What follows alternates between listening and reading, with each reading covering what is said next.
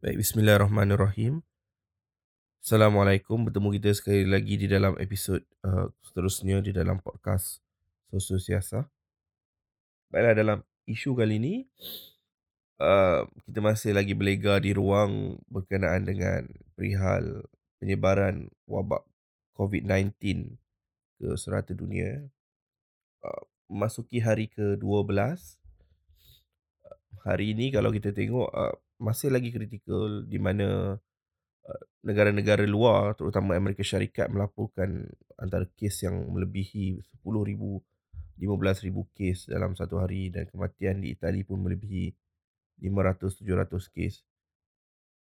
Uh, untuk isu kali ini, uh, kalau sebelum ni kita dah bincangkan berkenaan dengan uh, bagaimana uh, bantuan kerajaan untuk membantu uh, meningkatkan ekonomi uh, mungkin ketika dan juga pasca COVID-19 ni.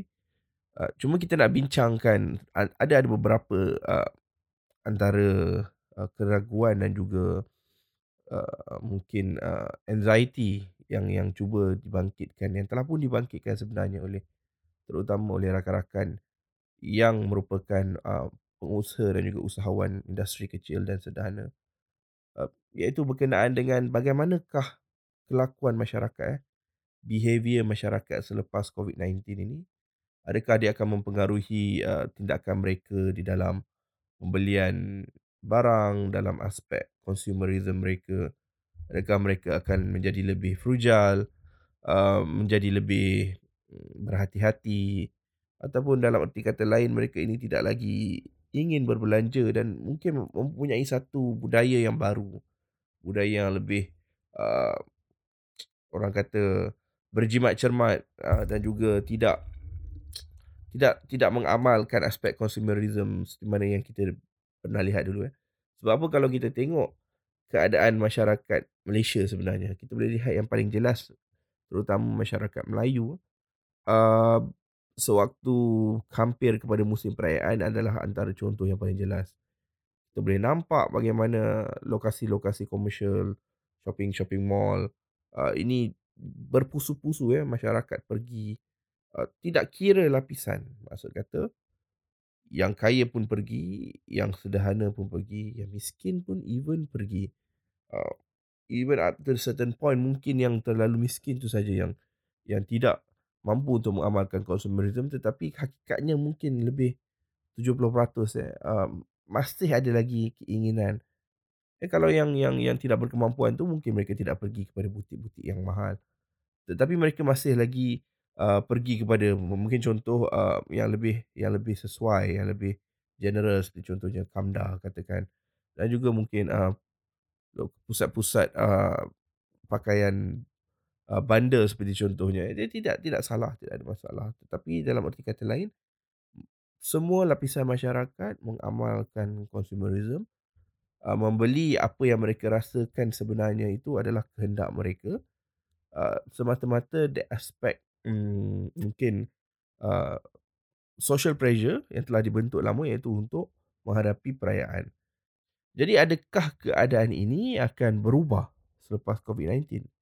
Meaning that masyarakat dah melihat uh, bagaimana keadaan COVID-19 yang mungkin akan menyebabkan uh, yang telah pun sebenarnya menyebabkan kegawatan ekonomi yang menyebabkan negara-negara termasuk Malaysia terpaksa fork out, terpaksa keluarkan uh, mungkin reserve-reserve yang ada, mencairkan reserve-reserve yang ada uh, untuk membantu masyarakat dengan uh, membuat uh, plan fiskal ataupun polisi fiskal yang baru. Uh, untuk menjawab persoalan ini mungkin lebih spesifik uh, mereka yang lebih ahli tentang kepenggunaan consumerism mungkin ada. Tetapi dari sudut uh, pandangan sosiologi dan juga daripada sudut pandangan uh, sains sosial itu sendiri kita boleh lihat manusia ini mempunyai satu kelebihan berbanding dengan makhluk yang lain adalah mereka mempunyai faculty. Ya faculty yang kita tengok dekat uh, universiti itu kebanyakan kita panggil faculty. Sebenarnya faculty ini lahir daripada ke- keadaan individu manusia itu sendiri. Faculty adalah Uh, keupayaan conscience manusia dalam arti kata lain uh, dalam membuat uh, penilaian. Dan apabila ada fakulti ini, hasil fakulti adalah agensi. Agensi ni, um, ya agensi ni adalah antara perkataan yang biasa kita gunakan untuk mewakilkan uh, contohnya agensi mencari pekerjaan sebagainya. Tetapi agensi pada individu adalah sebenarnya keupayaan untuk membuat keputusan. Jadi adakah kita mempunyai agensi dalam perihal ini? Dan dalam untuk mengamalkan consumerism itu, adakah kita mempunyai agensi? Dan persoalan kedua, adakah agensi kita ini berubah disebabkan oleh pengaruh keadaan semasa? Jadi untuk menilai keadaan consumerism ini adalah boleh untuk kita melihat berkenaan dengan agensi manusia. Pokok pangkalnya kalau kita tengok uh, perbincangan antara uh, beberapa nama-nama besarlah sosiologi yang uh, era moden ni contohnya uh, mungkin uh, seperti uh, Anthony Giddens tak salah saya nama nama nama nama last name dia Giddens uh, Pierre Bourdieu seperti contohnya dengan teori structural theory oleh Giddens dan juga uh, uh, action action theory eh bukan eh action theory oleh Giddens salah saya uh, dan juga uh, habitus tentang perihal habitus oleh Bourdieu uh, uh, agensi ataupun keupayaan untuk manusia ini membuat keputusan dipengaruhi oleh masa. They call it as temporal eh temporal maksudnya satu keadaan yang dipengaruhi oleh masa. Jadi manusia membuat keputusan pertamanya berdasarkan knowledge yang telah dibina daripada sejak orang kata paling bahasa mudahnya sejak kecil lagi lah. Meaning that, that temporal agency yang tel, uh, keadaan temporal tu maksudnya dari suatu mereka kecil suatu mereka besar didedahkan dengan pengetahuan bagaimanakah cara hidup, bagaimanakah cara untuk membuat keputusan. Jadi ini sejarah ini membentuk keupayaan untuk manusia berfikir. Pengetahuan itu tidak semestinya hadir daripada sudut yang formal eh, hadir daripada sekolah seperti contohnya. Ia boleh jadi pengetahuan yang telah diwarisi yang diterangkan oleh ibu bapa mereka melalui uh, contohnya uh, kalau dalam konteks mudahnya waktu kecil kita di di diberikan satu guidance apa yang baik apa yang buruk dan apa yang patut kita buat apa yang tak patut kita buat. Kita patut pakai kasut dari kaki kanan kita patut masuk rumah dari kaki kanan kita patut patut keluar rumah dari kaki kiri. Jadi culture budaya ini adalah salah satu bentuk uh, elemen yang mengajar kita berkenaan dengan agensi dan yang keduanya uh, mungkin daripada um, media sebab masa masa kecil kita ataupun masa kita membesar kita dibentuk banyak oleh media bukan daripada sudut uh, berita ataupun sebagainya tetapi lebih kepada uh, contohnya kartun yang kita tengok. Sebab tu bila orang kata media ni adalah medium untuk menyampaikan maklumat ya memang sebenarnya begitu.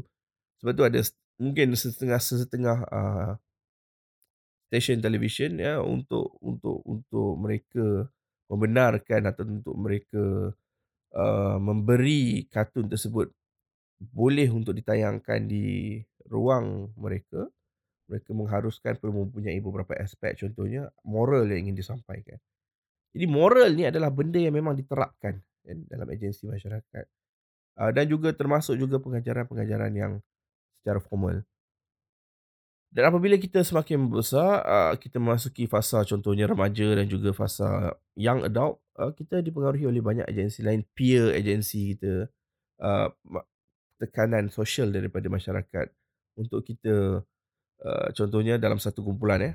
Uh, remaja ni sebab itulah di kadang-kadang kita tengok ada sahaja benda yang viral uh, dari satu zaman ke zaman yang lain. Contohnya waktu ketika dahulu uh, mungkin yang viral bagi kita adalah hmm, uh, mungkin uh, kumpulan-kumpulan rock alternatif eh contohnya macam Linkin Park ke ataupun uh, muzik-muzik daripada kumpulan um, mungkin seperti Creed, uh, mungkin seperti Audioslave seperti contohnya. Kemudian masuk ke fasa yang seterusnya ada muzik baru lagi kan masuk fasa yang berikutnya tahun 2010 ke atas kita terdedahkan dengan banyak contohnya seperti uh, EDM electronic music kan uh, kumpulan-kumpulan yang DJ DJ Acid Cat seperti contohnya dan lagu-lagu yang berentakkan sedemikian. Termasuk juga dengan perihal benda yang macam contohnya kalau kita waktu remaja dulu, eee, antara kita tengok banyak remaja especially kumpulan goth eh, dia akan buat, eee, contohnya dekat kalau anda boleh bayangkan, eee, satu garisan di bawah dagu tu, yang katanya kita perlu panaskan shilling, kemudian buat satu line. Eee, itu antara benda-benda yang, eee, dibuat oleh remaja, eee, kemudian, mmm, adalah beberapa lain. Jadi remaja ni eee, identiti mereka tu dibentuk begitu eh, dibentuk so dalam keadaan mereka ini mem mem mem mempunyai rasa inquiry terhadap orang dewasa eh, dia tengok orang dewasa ada upaya membeli, ada autonomi, tetapi mereka tidak ada autonomi. Namun dalam masa yang sama mereka tidak ada satu burden eh, burden seperti contohnya orang dewasa dia ada banyak burden, eee, burden berkeluarga kan, tanggungjawab responsibility lah, tanggungjawab kepada negara bayar tax sebagainya, tetapi remaja tidak ada. Remaja lebih kepada burden dia adalah untuk dia belajar dan dia rasa belajar tu sebagai salah satu kongkongan kepada dia, jadi dia membentuk identiti remaja yang lain daripada yang lain, yang yang seperti contohnya rebellious terhadap apa, eee, kebiasaan yang orang dewasa itu ada. Eee, kalau orang dewasa minat rock alternatif, ah, mereka cipta EDM, ah, dia tak nak sama macam orang dewasa, dia ada nak identiti mereka sendiri. Jadi disebabkan oleh, eee, kemudian peer pressure mereka ni sangat kuat eh, eee, mereka rasa mereka perlu wujud ataupun mereka perlu masuk dalam kumpulan tersebut dan disebabkan kumpulan tersebut mempunyai identiti tersendiri, jadi mereka perlu mengikut identiti tersebut. Eh, kalau orang kata, eee, geng-geng, kita boleh nampaklah kat sekolah ni. Kalau anda orang dewasa sekalipun, even masa anda sekolah pun, kita ada kita ada beberapa geng kan, contohnya, eee, dan geng-geng ini mempunyai cara mereka tersendiri eh, orang kata mungkin geng buku, eee, dia dia lebih nerd, dia lebih, eee, mendedahkan diri mereka pada buku, kemudian ada geng yang orang kata, eee, mungkin geng otai dan sebagainya yang yang lebih bersifat rebellious, yang yang rambut mungkin berbeza, yang tidak, eee, mengikut, eee, undang-undang ataupun garis panduan sekolah, jadi ini semua identiti. Dan identiti ini, apa yang saya nak terangkan, kenapa saya panjang bercerita pasal benda ini, akhirnya membentuk agensi eh, dan agensi ini apabila kita semakin besar masuk kepada young adult, masuk kepada kumpulan yang telah bekerja, eee, dia meletakkan diri kita kepada satu keadaan lain. Contohnya, adakah keadaan kita perlu berprinsip, eh, meaning that kita ada identiti dan kekal pada prinsip kita, ataupun kita lebih pragmatic eh, kita tengok keadaan dan kita, eee, pergi kepada mana yang lebih menguntungkan kita dan ke keupayaan kita membuat keputusan agensi ketika ini, akhirnya akan membentuk lagi bagaimana agensi kita di masa akan datang. Jadi keseluruhan agensi ini ya, yang membentuk cara hidup kita kemudian kita berhadapan dengan keadaan coronavirus. Eh, kita nampak tengok bagaimana keadaan temporal itu, eee, berlaku. Satu ketika sebelum COVID-19, ini kehidupan kita. Ini cara kita membuat keputusan, ini cara kita melihat keadaan dan juga membuat, eee, rasional terhadap keadaan tersebut. Kita lalu COVID-19, selepas COVID-19 bagaimana?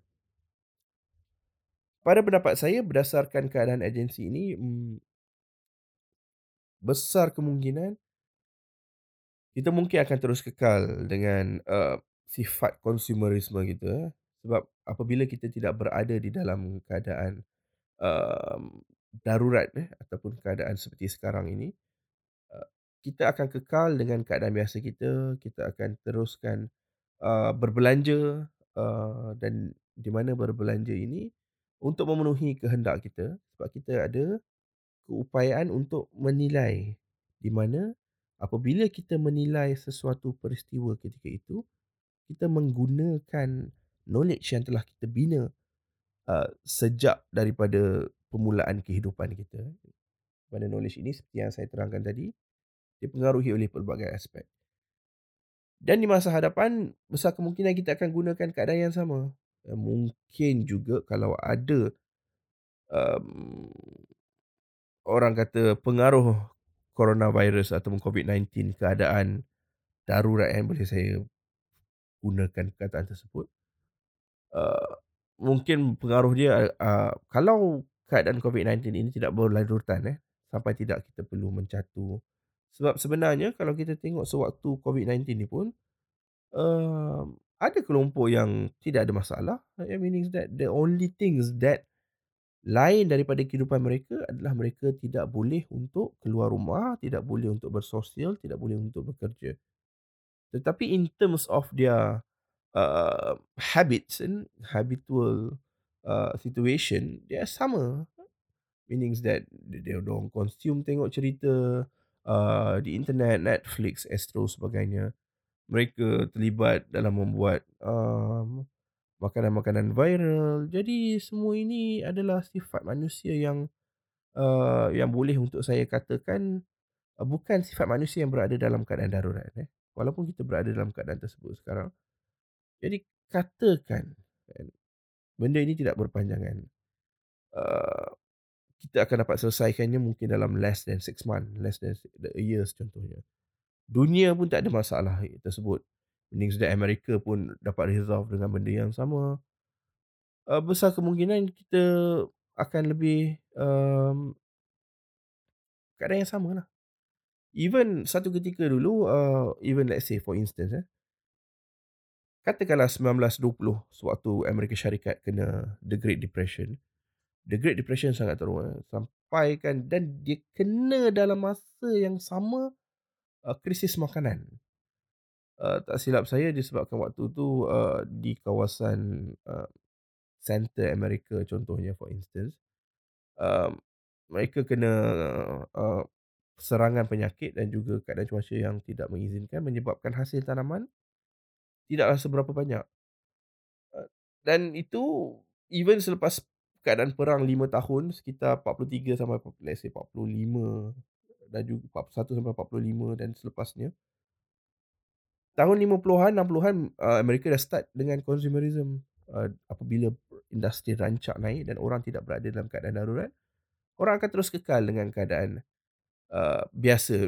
They they they can easily adapt that. Contoh Malaysia sekalipun kita hadapi krisis yang sangat teruk. Tahun 98 contohnya, krisis yang begitu jelas sangat mempengaruhi masyarakat, ramai yang kehilangan kerja. Tapi tahun 2000, 2001 terus je kita lavish. Spending, uh, industri booming, PKS lain pun booming. Uh, jadi, uh, this kind of example eh, walaupun uh, mungkin ia berlaku di masa lampau, di masa kebelakangan ter um, in a history line, tetapi ia juga boleh menyebabkan perkara yang sama terjadi di masa hadapan. Yes, kita berada dalam keadaan krisis. Benar. Tetapi, um, ia tidak akan mempengaruhi bagaimana manusia membuat keputusan. Dia agensi. Pengaruh itu tetap ada tetapi pengaruh itu tidak begitu signifikan, eh. Sebab at at at at a certain point, manusia itu adapt. Selain daripada agensi mereka menggunakan, uh, pemerhatian mereka terhadap sejarah, another aspect yang mempengaruhi agensi mereka adalah projection mereka di masa hadapan. Ya, projection ini bergantung kepada keinginan, desire mereka terhadap utility yang memberikan kegembiraan kepada mereka. Eh, kegembiraan ni boleh saja datang dalam apa sahaja aspek. Contohnya ada orang gembira dengan shopping barang-barang mewah. Ada orang gembira dengan pergi ke Tesco. Ada orang gembira dengan membantu orang lain. Jadi happiness ataupun utility ini adalah salah satu aspek. Kerana ia terlibat di dalam projection manusia melihat masa hadapan. Dan kedua aspek ini meaning that projection dan juga uh, history akan membentuk agensi manusia ketika itu. Dalam keadaan tersebut. Justru uh, kalau kita lihat dalam aspek consumerism besar kemungkinan ditambah pula dengan uh, beberapa input daripada plan fiskal kerajaan yang dibentangkan baru-baru ini oleh Perdana Menteri. Saya yakin masyarakat uh, walaupun banyak uh, dikeluarkan oleh uh, dikongsikan di di di laman media sosial eh tentang kepentingan berjimat. At one point masyarakat akan terus berbelanja dan masyarakat akan ada keinginan mereka, eee, even waktu sekarang ni siapa yang tidak terkesan pun terus berbelanja. Jadi, eee, ada certain-certain IKS yang, eee, mungkin akan terkesan tetapi bagi saya IKS yang terlibat, eee, seperti contohnya IKS dalam dalam sektor makanan, IKS dalam, eee, industri, eee, fashion ataupun IKS yang terlibat seperti contohnya kedai printing, photostat, eee, sangat walaupun keadaan sekarang ni sangat-sangat, eee, mengecewakan ya dengan sekolah tak buka, dengan universiti tak buka. Jadi tidak ada job kan. Sangat I mean it is a very, eee, depressing moment kepada kawan-kawan kita ini. Tetapi once semua ini dibuka orang akan rushing up, especially contoh dalam keadaan sekarang, kalau kita tengok di sekolah, um, banyak syllabus yang tertunggak eh. Jadi cikgu-cikgu akan kejar syllabus, eee, budak-budak mungkin akan pergi ke tuition sebab takut nak hadapi SPM yang yang semakin dekat kan. Dah lama tak tinggalkan sekolah eh, sebulan saya rasa budak-budak ni, budak-budak sekolah ni kalau sebulan tinggalkan sekolah memang lupa habis ah. Jadi ada sense of, eee eee eee, anxiety dalam diri mereka ini dan menyebabkan mereka terpaksa, eee, pilih laluan yang akhirnya akan memberikan laba ataupun keuntungan kembali kepada kumpulan-kumpulan IKS ini. Cuma saya faham dan saya saya sedar bahawa uncertainty adalah benda yang paling, eee, paling digerunilah oleh IKS sebab mereka tak tahu, mereka tak mampu untuk buat projection. Not enough data for them kan. Tidak ada data sebab kalau IKS yang baik, dia akan menggunakan data dan membuat projection, eee, dan keadaan sekarang ni kita tak tahu sampai bila dia akan disambungkan. Jadi inilah kalau kita tengok cerita seperti Inception kan. Ada dua manusia ini sentiasa berhadapan dengan, eee, the dilemma of duality kan. Sentiasa ada dua pilihan sahaja dalam hidup ni.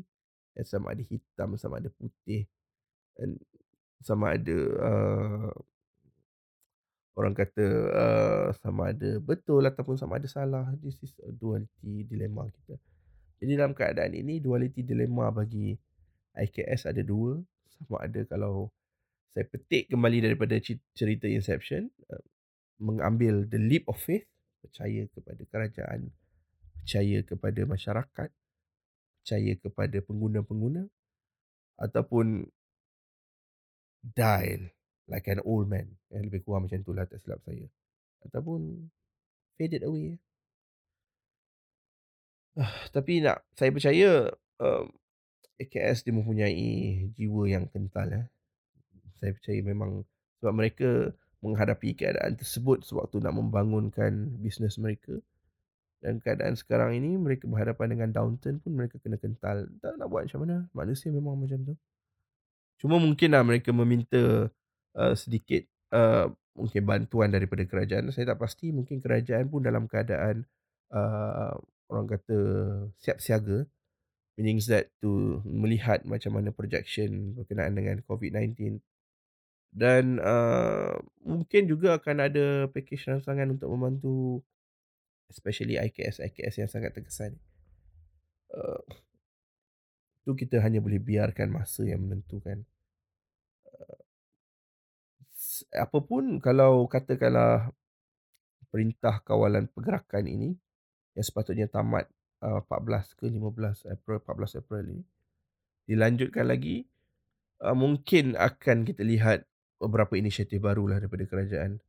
Tapi itu semua bergantung kepada keadaan. Namun kalau kita nak recap kembali apa perbincangan kita pada hari ini, suasana selepas COVID-19 selesai akan mungkin bagi saya tak akan pergi jauh.